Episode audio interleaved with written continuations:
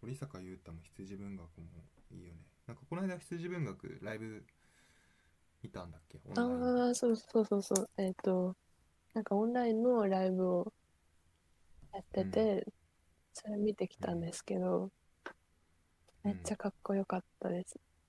おおもう新しいアルバムからいろいろ曲とか。ああ、そうそう、そんな感じで、多分新しいアルバムの曲が中心でうんうんやってたかなって感じですか。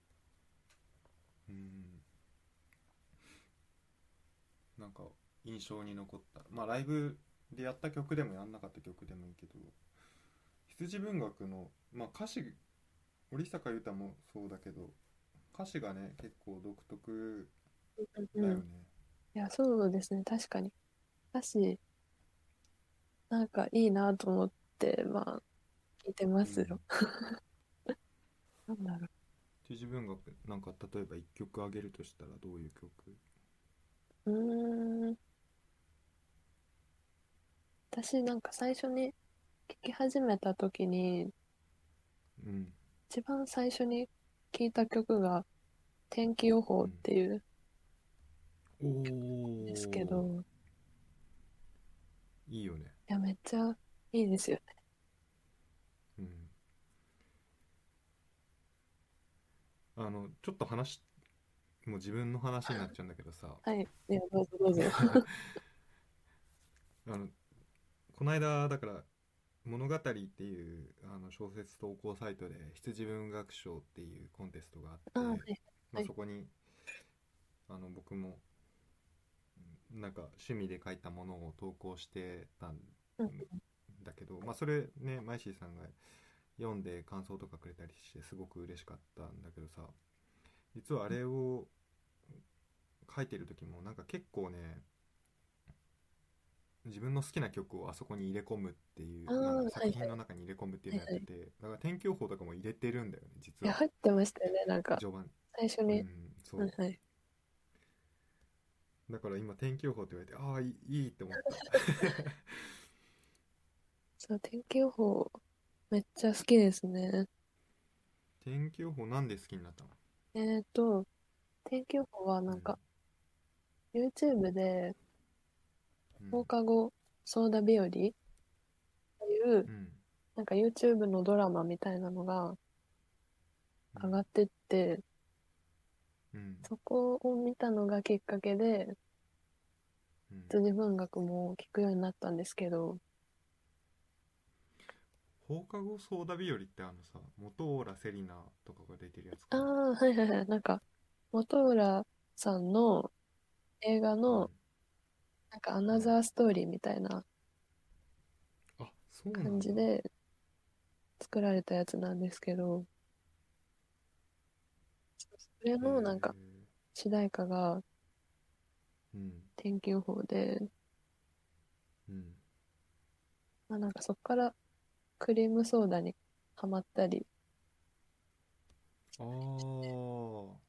クリームソーダもめっちゃ好きなんですけど、クリームソーダ？え何？その飲むのが好きってこと？あ、もう見た目？見た目が見た目？こ飲むの好きなんですけど、クリームソーダね。なんかパフェみたいな特別感。パフェって言っちゃったらあれか。でもまあまあそんな感じのキラキラした感じ。そうだよね。道端でスキップするみたいな感じだよね 急に。道端で、道端で、いやなんかそのはいはい。浮かれてるじゃん完全に。クリームソーダ頼んでる確かに確かに。なんか、もうウキウキした感じでもう、うん。こ心躍っちゃってる感じで頼むみたいな。う。ん。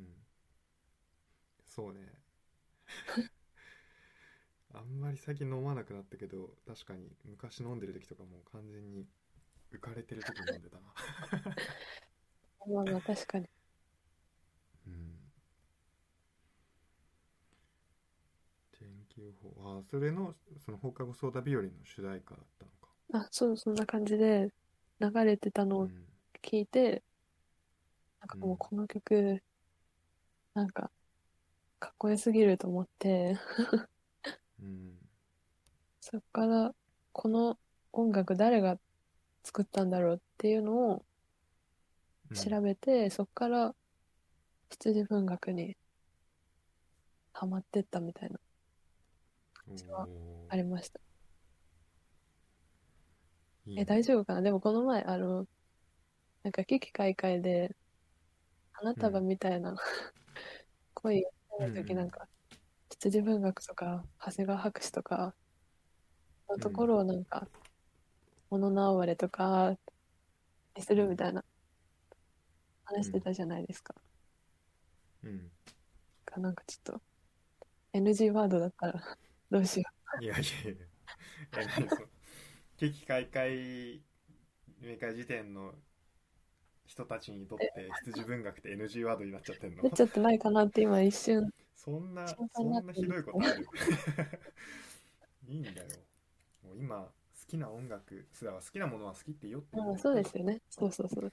そうだよ、えー僕も羊文学は大好きだから。ねちょっと今回また新しいことやってみたくてこの話の後に。天気予報が流れるようにしてみます。流れるんですか？そん そうそんなことができるのかって今思ってるかもしれないけど流れます。おお、大丈夫ですか？なんか、著作権とか。う ん大丈夫大丈夫。あのやり方を見つけたので一回やってみたい。もうこれね失敗したら流れてない。この部分が丸ごとカットされてるから大丈夫。なかったことになってるかもしれない。なるほど。